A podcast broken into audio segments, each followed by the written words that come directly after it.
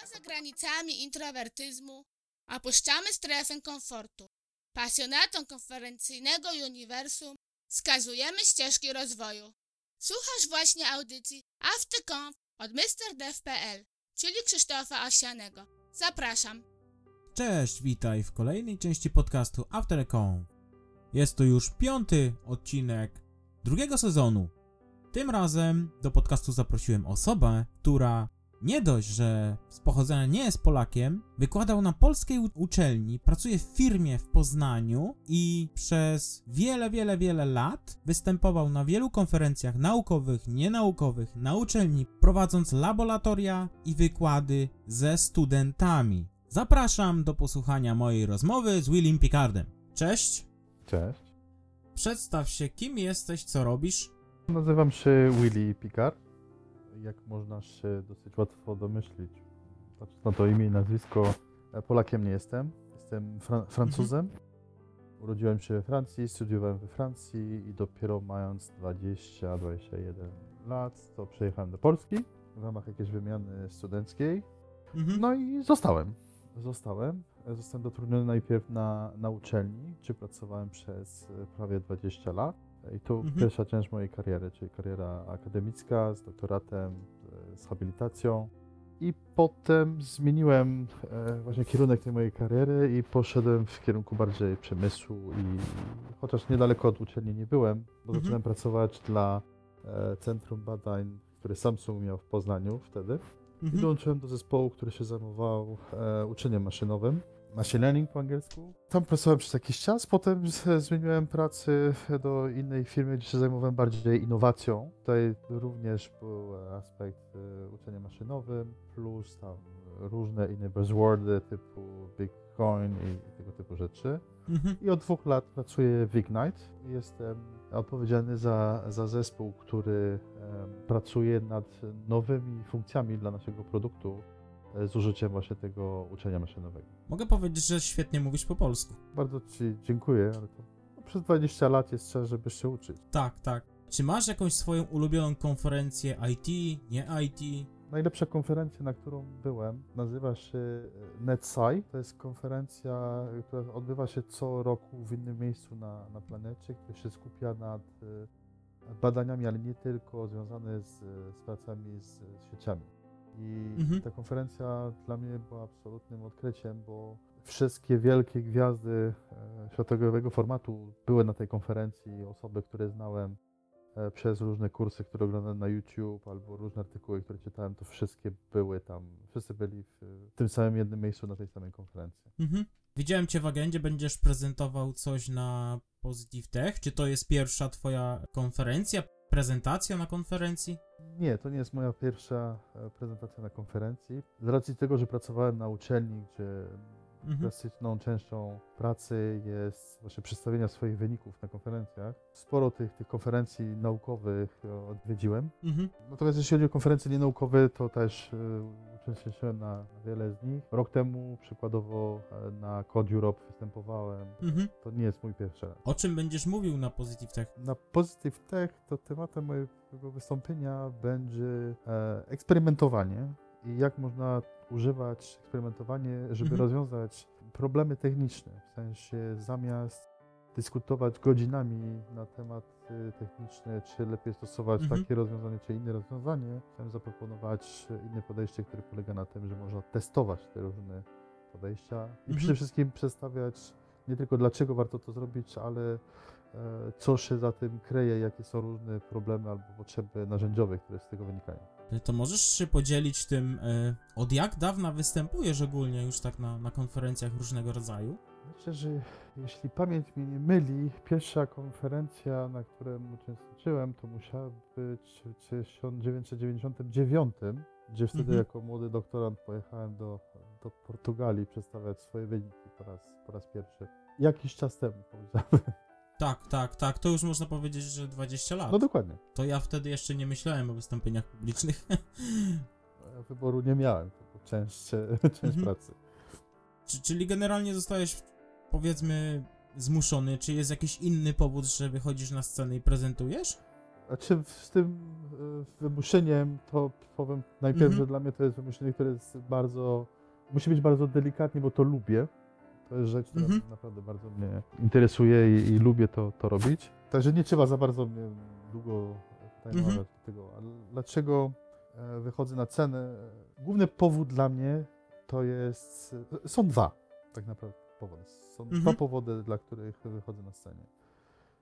Pierwszy, bo to mi daje okazji dzielić się wiedzą albo pewnymi pomysłami, które mam i, i tak, potem tak. przede wszystkim dostać e, informację zwrotną, jakiś feedback e, w postaci co mhm. inni myślą na ten temat. To może bogacić też moje doświadczenie albo moje, moje myślenie. E, drugi powód, dla którego bardzo lubię występować na scenie, jest to, że e, w, to, co nastąpi wcześniej, czyli całe przygotowanie, to jest bardzo dobra okazja, żeby uporządkować wiedzę, uporządkować swoje pomysły. To, to wymusza jakiś logiczny sposób myślenia i uporządkowania różnych pomysłów, które zazwyczaj są luźne wcześniej. Można tak powiedzieć, że takie wyjście na scenę to jest swego rodzaju rozwój, tak? Dostajesz feedback, poprawiasz się, analizujesz to wszystko, co masz powiedzieć i układasz sobie w głowie, więc myślę, że same plusy. Tak, absolutnie się z tym zgadzam. Absolutnie się z tym zgadzam. I dodatkowo jak mam feedback od, nie wiem, sto, dwieście, trzysta osób w sali, to tak by nie było tyle, tyle więcej mózgów tutaj mhm. może wzbogacić tam mo, mo, moją refleksję, moje pomysły i to jest bardzo cenne. To jak mówiłeś, było bardzo dawno, ale czy pamiętasz, czy trudno było ci wyjść po raz pierwszy na scenę? To faktycznie, bo dawno temu, ale pamiętam to bardzo precyzyjne, bo jednak to nie jest tużynkowe doświadczenie, to pierwsze wystąpienie. Mhm. Szczególnie w świecie akademickim, gdzie jednak jest dużo większe ciśnienie, wydaje mi się, nad osobą, która przedstawia.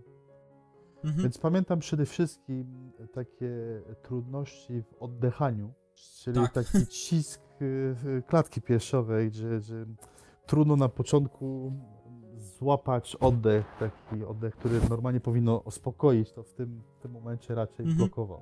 Tak, pe- pewien znajomy tutaj ze świata I T wspomniał, że... Znaczy porównał wystąpienie publiczne do skoku na spadochronie, więc jest to jakieś wyzwanie. Ja to porównuję, ja mam bardzo podobne doświadczenie pierwszy raz, jak miałem mhm. egzamin związany z, z graniem na, na fortepianie.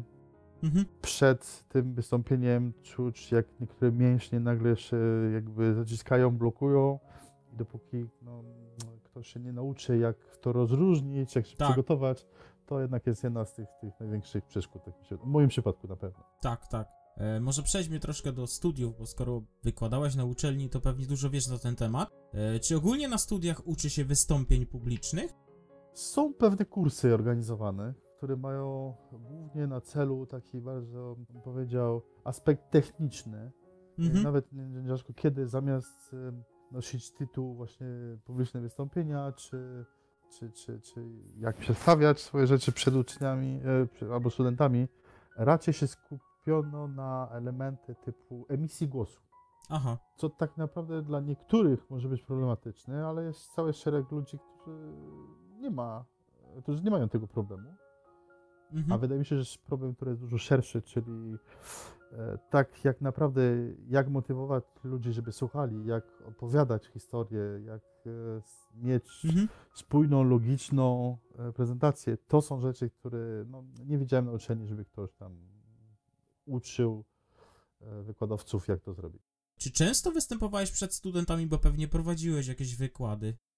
Tak, tak, bardzo często i powiem, że tutaj jest bardzo dobrze się dzieje w Polsce, że tak jest zrobione na, na uczelni, że wykładowca nawet początkujący jest zmuszony do wystąpienia przed mhm. studentami, co na przykład porównując z różnymi systemami, jak na przykład w Stanach, działa zupełnie inaczej. Dopiero jak ktoś pracuje przez tam kilkanaście lat, to wtedy ma możliwość mhm. wystąpienia przed studentami.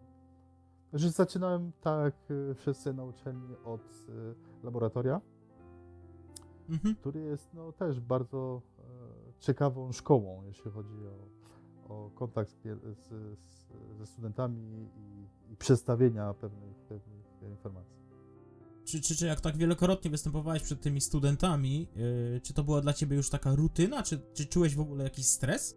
Nie, ja tego nigdy nie czułem, bo, bo bardzo lubiłem wykładać. Do dzisiaj lubię mhm. taką, taką szansę. Dodatkowo zdarzyło mi się mieć bardzo dużo, dużo powtórzeń tego samego materiału. Mhm. Tak, tak. E, bo miałem jeden wykład, trzy grupy ćwiczeniowe, albo nawet pamiętam raz, jak miałem sześć grup ćwiczeniowych, wpadłem na bardzo zły pomysł, proszę tego nie, nie powiedzieć. Mhm. Czyli pomysł polega na tym, żeby mieć wszystkie ćwiczenia w ciągu jednego dnia. Aha. I powiem tak, że nie było ani rutyny, ani stres, natomiast było męczenie, zmęczenie. Odcz- tak. Odczuwalne. Ale rutyna nie, bo każda grupa jest inna, reakcje są inne, także tego nie odczuwałem. Czyli w takim przypadku y, wielokrotne występowanie powodowało y, nawiązanie jakiejś więzi ze studentami pewnie? Ta, ta więź wynika głównie z tego, że to jest, jest czas spędzony ze studentami i wiele rzeczy mhm. się wymienia, tam, czy to różne pomysły, czy, czy śmiechy, czy nie śmiechy. Tak, e, tak. Więc ten czas spędzony wspólnie w jednym miejscu, no to powoduje, że ta więź może się, się tworzyć. I są grupy, z którym łatwo ta więź się nawiązuje, są grupy, z którym mhm. trudniej bywa, ale zazwyczaj jest. Tak, więc pewnie przed taką grupą y, myślę, że dość swobodnie można występować, bo jeżeli już się znacie, no to na pewno jest pewnie troszkę lepiej. Tak, zwłaszcza jak się układa odpowiednie relacje, bo mhm. no, zauważyłem na uczelni głównie dwa podejścia do, do, do studentów. Niektórzy traktowali studenci raczej jak, jak uczniów, czyli to jest relacja pod tytułem ja, wykładowca, wiem lepiej. I mhm. ja mam swoją dużą wiedzę do, poka- do przekazania, i, a wy, studenci, macie to posłuchać. I z tego, co zaobserwowałem, wtedy ta więź no, dosyć trudno się rodzi, bo, bo jest bardzo asymetryczna relacja. Tak. Ja miałem zawsze inne podejście i podejście moje polega na tym, że to są osoby dorosłe. Ja jestem też dorosły, traktujemy się z szacunkiem i jeśli mogę wam mhm. coś przestawiać i czy wy możecie mi coś tam ewentualnie pomóc zrozumieć też, to to wtedy wyjdziemy wszyscy razem tam. Zwycięzcy z tego.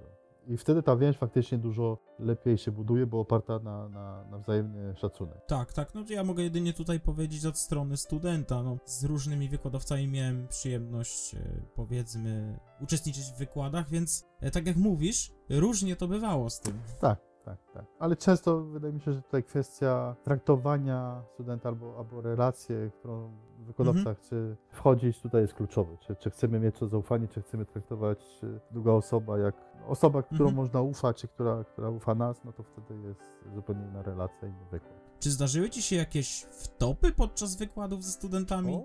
Coś możesz powiedzieć? O, tak, tak, tak. Tak, oprócz klasycznych problemów typu rzutnik nie chce współpracować, co okazało się wielokrotnie jest często dobrą rzeczą, bo studenci wtedy bardziej się skupiają na to, co się mówi, a nie na to, co się pokazuje. Natomiast wtopy miałem szczególnie na, na początku swojej kariery, gdzie z językiem polskim byłem trochę na in, innym mm-hmm. etapie znajomości. I pamiętam dwie rzeczy szczególnie. Jedna to zawsze była moja zmora na początku, jak były listy, listy obecności i musiałem to przeczytać. I mm-hmm. przeczytanie listy, gdzie, na której widnieje dwadzieścia nazwisk, które są mi kompletnie obcy, gdzie to się czyta trochę inaczej niż język francuski jednak się czyta. I parę razy mi się, no, zdarzyło się pomylić tam w czytaniu tych, tych nazwisk i wychodziły rzeczy, przypuszczam, sądząc mhm. po reakcji studentów raczej śmieszne. Także to zaliczyłem tak. kilka tych wtop. A druga taka, gdzie rozbawiłem całą klasę, potem również znajomych, jak o tym wspomniałem, pomyliłem dwa, sło- mhm. dwa słowa w języku polskim. Zamiast powiedzieć, że że jest kartkówka, to poinformowałem studentów, że za tydzień będzie karkówka. A, co ich, w sumie ciekawe. Co ich bardziej, bardzo ucieszyło, ale to, to, to nie do końca o to mi chodziło. Ale to pewnie jest dobry sposób, bym powiedział, na przełamanie lodów, bo jak już jest śmiech i takie rozbawienie, to też inaczej yy, może później się pracuje z taką grupą. Tak, no zazwyczaj jak ktoś pokazuje, że nie jest do końca doskonały, no to ułatwia również mhm. współpracę. Ale takich większych wtop jednak to, to nie pamiętam. Takie, takie drobne właśnie problemy językowe albo techniczne to owszem. Tak, tak. No, nie dziwię ci się, bo język polski jest dość trudny, więc... Jest, jest, nie zaprzeczam. Więc czasem nawet Polacy potrafią przekręcić pewne, zwłaszcza nazwiska, bo też wielokrotnie to widziałem na, na różnych, czy na uczelni, czy nawet na szkołach średnich, więc nie dziwię się. Czy możesz porównać wystąpienie przed studentami, a wystąpienie na konferencji? Tak, no jest doświadczenie trochę inne z, z różnych powodów. Jeden chyba główny powód jest taki, że mając przed sobą grupę studentów, to mogę zakładać, że poziom jest porównywalny między nimi. Mhm. A będąc na konferencję zazwyczaj, szczególnie trochę większe konferencje, nie można tego zakładać. Bo są, mogą być osoby, które mają zupełnie inne doświadczenie, inną wiedzę i często trzeba zacząć od, od, od podstaw tak naprawdę i, i prowadzić te podstawowe mhm. pojęcia, żeby móc cokolwiek budować. To jest, to jest jedna rzecz. Druga rzecz, wydaje mi się, że ludzie, którzy są na konferencji, też mają trochę inne oczekiwania niż, niż studenci. Tak, tak. Bo często tam idziemy na konferencję, mamy konkretny cel albo chcemy się dowiedzieć coś konkretnego, a, a, a wśród studentów no, jest spora grupa, która chodzi, bo chodzi i nie do końca się zastanawia, dlaczego ten wykład teraz może być ciekawy.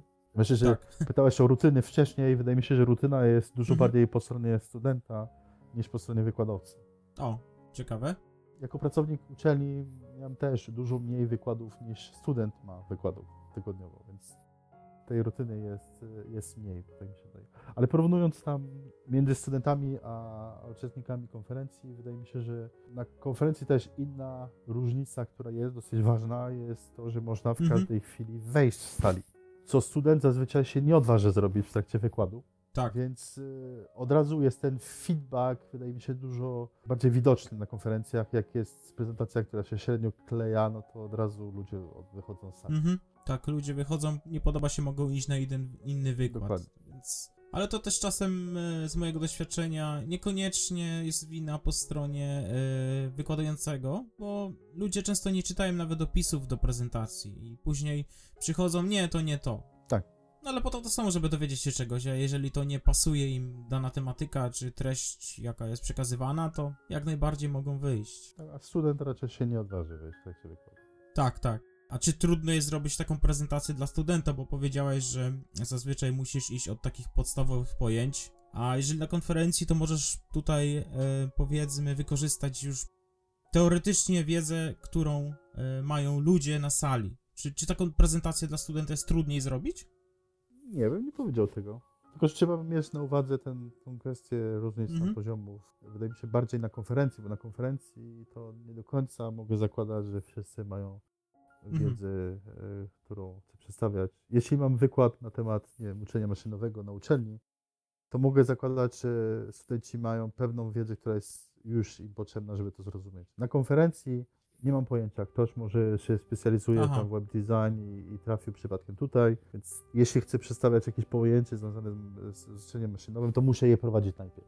Nie mogę zakładać, że jest jakaś wiedza a priori, której na, na konferencji ktoś posiada.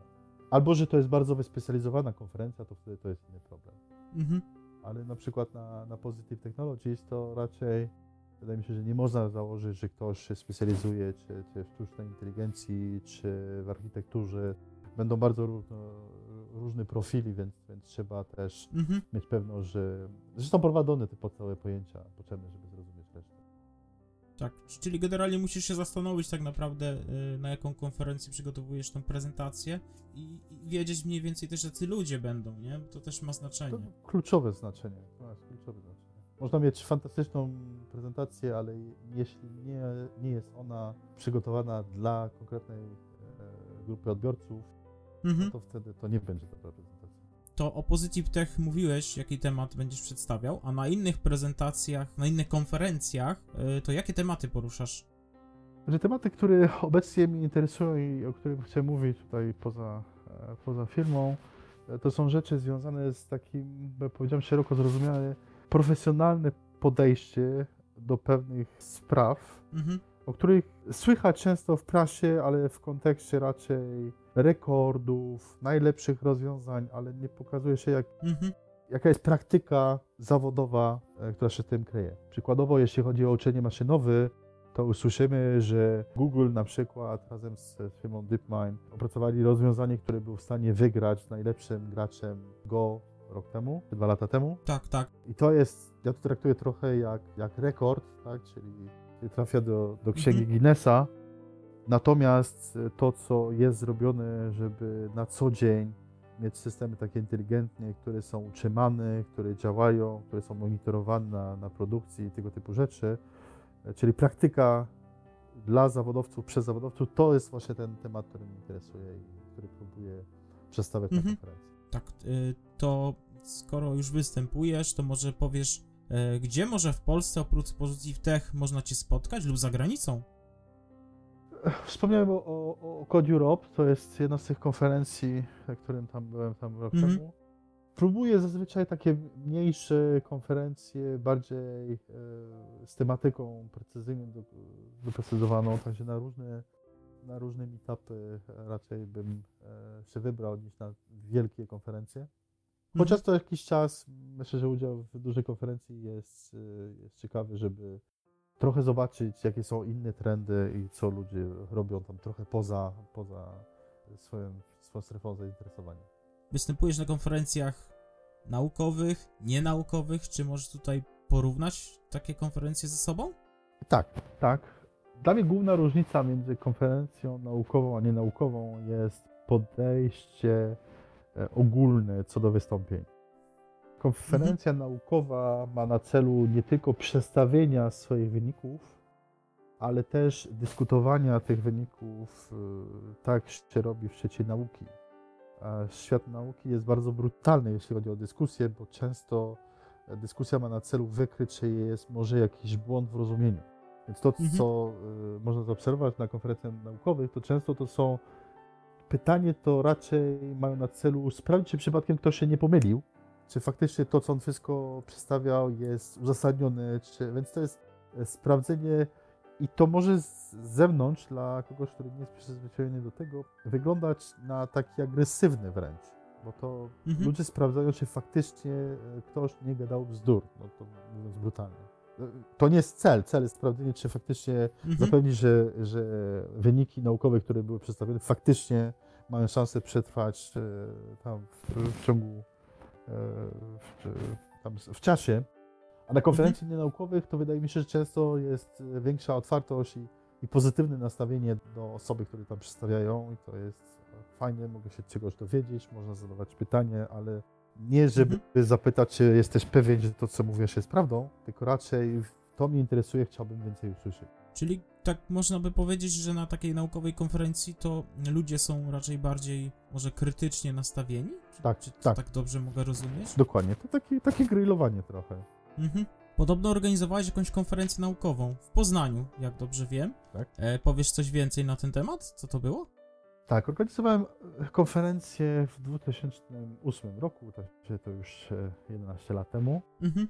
Chodziłem przez wiele lat na tą jedną konferencję, która odbywa się co roku w innym miejscu w Europie, mhm. która miała na celu jakby gromadzić ludzi, którzy się interesują taką tematykę, jak możemy brać różne organizacje, czyli różne firmy, żeby wspólnie mogły realizować projekty, które normalnie tylko duża firma mogła realizować. Czyli inaczej, czy możemy brać pięćdziesiąt różnych mniejszych firm i razem mogłyby budować stadion. I tutaj od strony technicznej, nie tylko jak, jak te problemy rozwiązać. I organizowałem więc mhm. edycję tej konferencji w dwa tysiące ósmym na mhm. Uczelni Ekonomicznej w Poznaniu, Uniwersytecie Ekonomicznym w Poznaniu.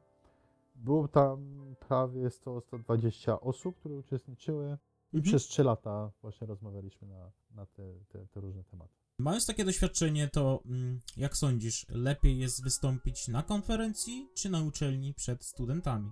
To jest bardzo ciekawe i trudne pytanie, bo tak naprawdę to jest pytanie, który z tych dwóch celi jest lepszy dla mhm. mnie, czyli czy lepiej uczyć grupy ludzi wiedzy, która może im być przydatna mhm. w przyszłości, czy przedstawiać raczej ludzi, którzy praktykują coś, różne pomysły i dyskutować między sobą. Mhm. Myślę, że zależy w dużej mierze od tytułu wystąpienia. Mhm. Są zajęcia, które miałem ze studentami, które chcę wierzyć miały dosyć ważny wpływ na, na rozwój ich kariery później i te wydaje mi się, mhm. że one są bardzo wartościowe, ale są inne wykłady, które miałem, które raczej powiedziałbym były tak trochę nie aż taki kluczowy, wręcz można by nawet zapomnieć o nich i nadal bez problemu funkcjonować. Natomiast na, na konferencji jest ten sam problem. Są pewne, mhm. pewne wystąpienia, które można mieć, które wiemy, że tam jest ważny temat, o którym ludzie powinni wiedzieć i, i fajnie byłoby o tym porozmawiać w szerszym gronie, a są inne, gdzie no, nie ma takiego impaktu. Także trudno mi odpowiedzieć, który z tych jest ważniejszy. Tak, tak. Odpowiadam raczej, że w tych dwóch przypadkach są wystąpienia, które mają duży impact i te no, najlepiej mhm. się o tym wspomina, a są inne, gdzie no, wiemy, że impact jest mniejszy. To gdzie położyłbyś, powiedzmy, takie poczucie odpowiedzialności? Czy ważniejsze jest wystąpienie, powiedzmy, na konferencji uczenie osób, które już coś, zakładamy, że coś, coś wiedzą, czy jednak y, zadbanie o tych studentów, bo być może w przyszłości przyczynią się do jakiegoś tutaj rozwoju w naszym świecie? Więc jak sądzisz, gdzie jest większa odpowiedzialność? Odpowiedzialność większą to ja widzę na uczelni jednak, mhm. bo często to są osoby, które są na początku swojego życia zawodowego. Jeśli mają odpowiednie narzędzie od samego początku, to mają szansę tą karierę właśnie budować dużo bardziej ciekawe, niż gdyby dostali, powiedziałbym, kiepskie wykłady i kiepskie narzędzie z tym związane. Mhm. A na, na konferencję taką bardziej nienaukową, nieuczelnianą, no to wtedy myślę, że wszyscy ci, którzy uczestniczą w konferencjach, niewielokrotnie, wielokrotnie widzieli wykłady, gdzie tak naprawdę treści było mało i czy wychodzi o sali, nic z tego nie wyniknęło i to wiele to nie zmienia tak naprawdę. Mhm. Potencjał rozwoju, wydaje mi się, na poziomie uczelni i dla studentów jest jednak dużo większy, impact jest dużo większy też, jak jest dobry wykład, dobra prezentacja na uczelni. Ja myślę właśnie, że na uczelni to jest bardzo ważne, żeby, nie wiem, chociażby czasem takiego studenta w jakiś sposób zarazić czymś, żeby on później po prostu być może rozwinął się właśnie w jakimś danym temacie czy dziedzinie.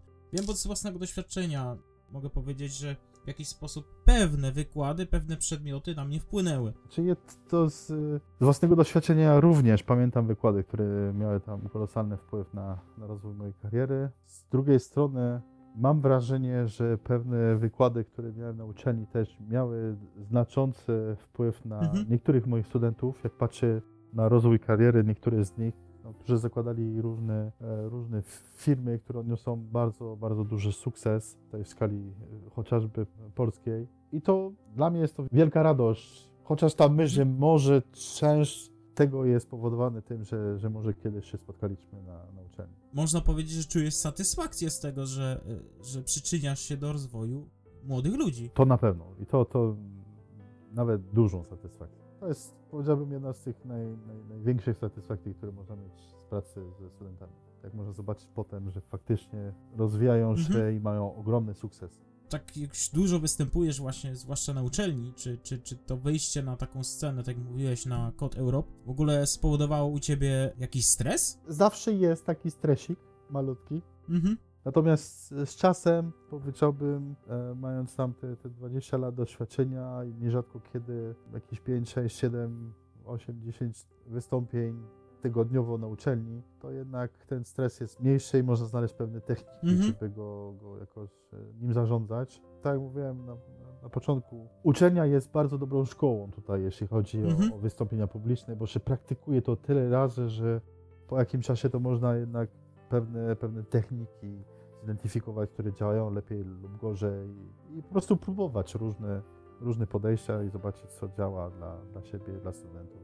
I ten stres wtedy można jakoś kontrolować. Ale zawsze taka lekka obawa przed, zawsze jest. No tak, mam tu kolejne pytanie, ale takie wydaje mi się trochę bez sensu w tym kontekście, bo czy wyjście na scenę dla ciebie przyczyniło się do rozwoju twojej kariery, ale generalnie można powiedzieć, że przez ten czas na uczelni to było bardzo mocno związane, tak jak mówiłeś, z, po prostu z twoją karierą na uczelni, więc... Znaczy tutaj na uczelni to wystąpienie publiczne to jest normalna rzecz. Najpierw... Mhm. E, Pierwszy aspekt to jest aspekt dydaktyczny, gdzie faktycznie no, trzeba te, te wykłady albo ćwiczenia prowadzić.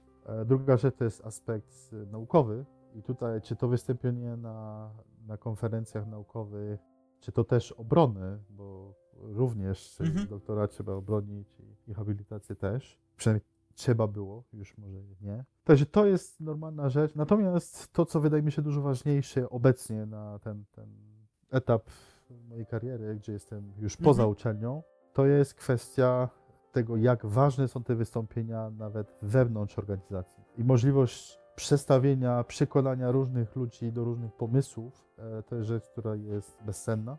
Mhm. No z tym, z tym bagażem tutaj akademickim to jednak było mi trochę łatwiej, bo to robienie prezentacji dla mnie było rzeczą normalną, natomiast widzę, że dużo ludzi w różnych organizacjach się boryka z tym, że o, trzeba mieć wystąpienie publiczne, to jest trudne i, i robią to bardzo niechętnie. Ja bym ich zachęcił do zrobienia tego jak najwięcej. Tak. I wewnątrz mojego zespołu zachęcam każdego do tego, żeby występ, wystąpił. Zawsze robimy parę prezentacji wcześniej, żeby ćwiczyć prezentację, żeby omówić, co było dobrze lub nie, żeby tą umiejętność jednak się nauczyć, bo można się tego nauczyć. Wydaje mi się, że nikt nie, nie urodzi się dobrym prezenterem, tylko każdy może się nauczyć. Tak, trzeba po prostu pracować nad tym i dużo, dużo prezentować. Jest dobry, dobry przepis, bym powiedział, na, na poradzenie sobie ze, ze, ze stresem czy z tym problemem generalnie. Tak, i mieć też odpowiednie osoby, które mogą stać z boku i dać feedback i pomóc zidentyfikować, co było dobrze i co nie było dobrze. To jest bardzo ważne również. Czy jest może ktoś taki, kogo podziwiasz jako prelegenta? Jakaś taka osoba? Taki twój mentor może? Znaczy nie chcę tutaj cytować klasyków, czyli mhm. czy Steve Jobs, Elon Musk. Tak, tak. Albo nawet w sferze bardziej politycznej to niektórzy typu Barack Obama też mają własny sposób przedstawienia, który jest niezwykle skuteczny. Także tutaj bym nawiązał do innej osoby, która co prawda nie robiła takich typowych wystąpień publicznych na konferencji, mm-hmm. natomiast miał dla mnie ogromny wpływ, jeśli chodzi o sposób przedstawienia rzeczy, jeśli chodzi o pauzę, jeśli chodzi o sposób oddechania, mm-hmm. storytelling również i to jest tak. mój ojciec, który był mm-hmm. nauczycielem szkoły podstawowej i miałem przyjemność z nim przez prawie sześć lat być w jego klasie. No i mogłem go obserwować, widziałem potem też, będąc dorosły, jak nadal tymi dzieciakami mm-hmm. zarządza i ja mówię, te, te takie, wydaje się, detale, ale jestem coraz bardziej przekonany, że to są absolutnie kluczowe rzeczy. Tak, tak jak mówiłem, zarządzanie tymi pauzami, wydzielić odpowiednie fragmenty albo części w prezentacji, żeby to było logiczne mm-hmm. i też ten e, przedstawienie prezentacji jako historia, to mhm. absolutnie kluczowe i głównie od, od niego się nauczyłem. Zawsze lubię patrzeć, jak mój ojciec ma możliwość przedstawienia coś w różnych, w różnych miejscach. Może to nie jest najbardziej tak. dostępny przykład, mhm. więc może mało kto będzie mógł sprawdzić, jak on występuje, ale to jest osoba, która na mnie miała duży wpływ. Co ciekawe, ciekawe. Generalnie storytelling jest bardzo interesującą techniką. Też mi wydaje się, nie jest prostą, więc żeby dobrze opowiedzieć, żeby zrobić prezentację w formie opowieści, no to trzeba mieć trochę wiedzy i umiejętności. Tak, ale wtedy wydaje mi się, że skutek jest naprawdę bardzo, bardzo widoczny. Bo to są prezentacje, które często się najlepiej zapamięta. Mhm. Bo można pamiętać tak. historię, detale nikt nie pamięta, natomiast historia i o czym była mowa, no to, to zostaje. Tak, tak, tak.